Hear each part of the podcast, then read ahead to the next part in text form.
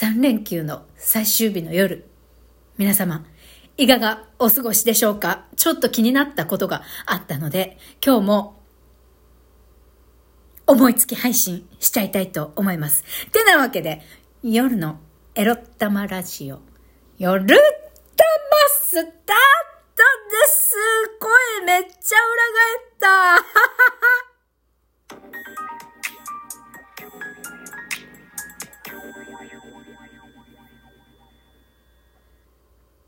はず はず、恥ずかしいところからスタートいたしました。夜のエロ玉ラジオ。まあ、みくりらしいわってことで、ちょっと自分でもうふふって笑ったところでございます。さて、早速ですが、本編に入りましょう。タイトルにあります通り、寄り添ってくれるだけで十分。ということについて、前回の配信のフォロー的な形でちょっとお話しさせていただきたいなと思います。前回ですね、うつの私を不便に思っていても、放っておいてほしいって言いましたが、これは特にプライベートで会う関係性の人たちに希望していることですね。知人とか家族とか。私、ラジオのリスナーさんに関しては、こうして私の配信を聞いてどう思ったか詳細なご意見やお気持ちはさておき、ポッチを押していただいているだけですごく寄り添っていただいていると勝手に思っていて、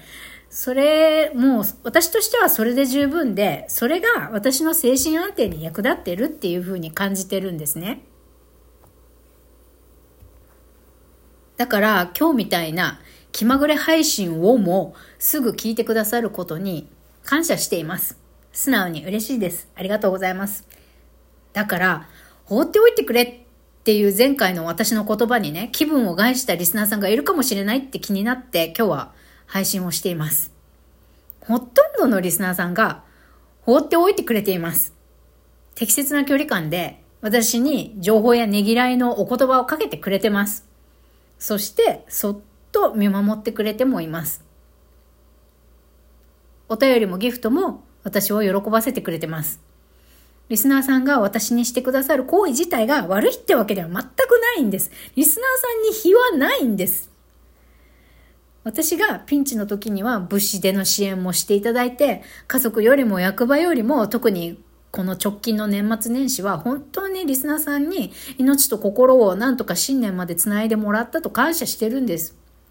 あの、もしかしたら、俺、私のお便りが、みくりを追い込んだのかなってドギマギしてる方がいらっしゃるかもしれませんが、あの、あるリスナーさんの言動が私を追い込んだことがあったとしても、悪いことをしたと罪悪感に駆られないでくださいねっていうことをお伝えしたいです。その具体的に誰々さんのお便り苦しいですとか、よほど腹が立たないと言わないですし、過去にありましたけどね、過去にお一人だけ、あなたの、あなたに私の何がわかるんだって、もうエロ玉ラジオのリスナーを、あの、おやめくださいっつって、ね、去年行った方もありましたけど、行った回もありましたけど、まあ、そんな感じよほどじゃない限り、このラジオでね、公開の場で、一リスナーさんに対してそんなことを言うことってほぼほぼなくって、そのラジオ内で読み上げずに個別にメッセージでやり取りして終わらせることもあるんですよ。だから、誰のどんな発言が私を苦しめたかなんて、リスナーさんは、多くのリスナーさんはね、知る由もないわけです。で、ただ、そうやって、リスナーさんの言動に凹んだりとか、嫌な気分になることがあったとしてもですね、それは受け取る側の私のコンディションが良くなかっただけなんだと思っていただきたいなっていうふうに思っています。私、最近思うんです。あの、私のうつの、私の場合はですけど、こうやって今精神病を患ってますけど、結局、お医者さんだとか、自分よりも病気のことを勉強している専門家やその医療従事者の方々からアドバイスを受けたり相談することはあっても結局私の精神病は私でしか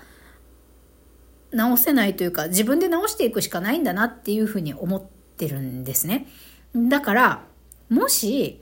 今これを聞いている方の中で自分自身は今まずまず健康に生活できてる。だけど家族、パートナー、友達、恋人、まあ職場の同僚とかとか、まあ身近な人が精神病になってしまったら何をしてあげたらいいんだろうって悩むことがあったとしましょう。でも、結局、まあ極論かもしれませんけど、できることはあまりないんじゃないかっていう気がしてるんですよね。で、今日のタイトルに戻るんですけど、寄り添ってくれるだけで十分なんではないかって私は思ってるんです。あの、あなたは無力ですとかっていう意味じゃなくって、その病気をしている方の理解者になってあげる話を聞いてくれる、まあ、そうなんだねって寄り添ってあげることまずそれだけでいい気がしているんです。その積極的に連絡を取ろうとかも別に無理してしなくてもいいと思うんですよね。まあ、いつ自殺しちゃうかわかんないとか緊迫した状態じゃない限りはですけど、まあ、あくまで私の個人的な意見と思って、あの、聞いてくださればと思います。あの、正直に言ってしまうと、自分自身が同じ病気を患ってみないと、あるいは一緒に生活してて苦しんでるとこを四六時中見てないと、その苦しさって分かりっこない気がしてるんですよね。精神病にいいのはこれだろうって人から聞いた話や調べた情報で、ある程度頭で理解できる部分はあるとは思います。でも、それって結局耳戸島じゃないですけど、病気の人を勇気づけられるような言葉なんて、まあ、同じ病気、似たような生い立ち似通う部分がたくさんない限り共感できることが多く深くない限りは、その勇気づけるとかサポート、勇気づける言葉なんてさほど紡げない気もしているんです。でも、そういうものだし、それでいいんじゃないかって思うんですね。寄り添う。まあ、ただそれだけで相手に安心感を与えることって可能なので、それだけでいいんじゃないかななんて最近は病気を知ってて思うんですよね。で私と同じうつの方でさえ症状はいろいろですから、私もあまり他人の力になれることなんてないなって思うんです、最近。自分の経験や見聞きしたものなんてちっぽけなもので、人の苦労や辛さなんて、もう旗から見たり聞いてるしてる、してるだけでは、やっぱり深い部分まではわからんのですよ。一緒に生活してるとか専門的に勉強してる医療従事者じゃない限りね。まあでも、まあ、医者だってピンキリで理解のない人もいますし、私やあなたが、身近な人が苦しんでるのを見て何か施しをしてあげたいと思っていても、できることがそんなに多くはないかもしれないって気づくことも大切なことだと思うんですよね。誰かをサポートすること人に自分自身を病ませてまで疲れさせてまでやる必要ないと思うんですよね。自分がこんなに疲弊してまでサポートするじゃなくって、ここまで疲弊せずにどうにかこの人をサポートするにはどうしたらいいかとかって考える分にはいいと思うんですよ。まあ、そんなんで知識も体験もない人にできるサポートっていうのはそう多くはない気がしていて、でも多くなくていいし、見放さないでいてくれる？話を聞く余裕がある時に聞いてあげる？それだけで病気をしてる相手は安心感が得られると思うんですよね。だから知ったかぶりしたり、頑張って何か情報や言葉を与えようとしなくてもいい気がするんです。頑張って心の距離を縮めようとする必要もないと思うんです。まあ人、人にね、与える余裕があるなら何かを施してあげたらいいし、何をしてほしいか相手に聞くっていうのもいいと思います。まあ、本人が相手に何も求めてなかったりとか、人にどんな助けを求めたらいいのか、本人自体が分かってないって時もありますけどね。うん。だから、ちょっと、まあ、本編と脱線してきつつあるような気も してるけど、タイトルからね、ちょいと逸脱しているよ、してるかな？大丈夫かな？まあ、リスナーさんに関しては、そのご自身にとって無理のない心の距離感で私の配信を流し聞きしてくれればいいなって思ってるっていうことをお伝えしたいですね。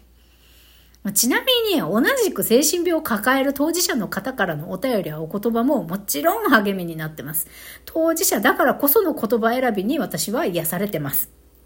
ラジオ内で読んだり読まなかったりする時がありますけどね。うん。まあ、そういう意味で、私の身近な人たちにはあまり気を使わないでほしい。ただ話す機会があればそうなのねって言って淡々と受け止めてもらえたらなーって。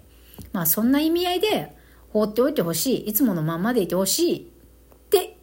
言ったんですよね。前回の発言はそういう意味合いでね。身近な人にはね。まあ別に、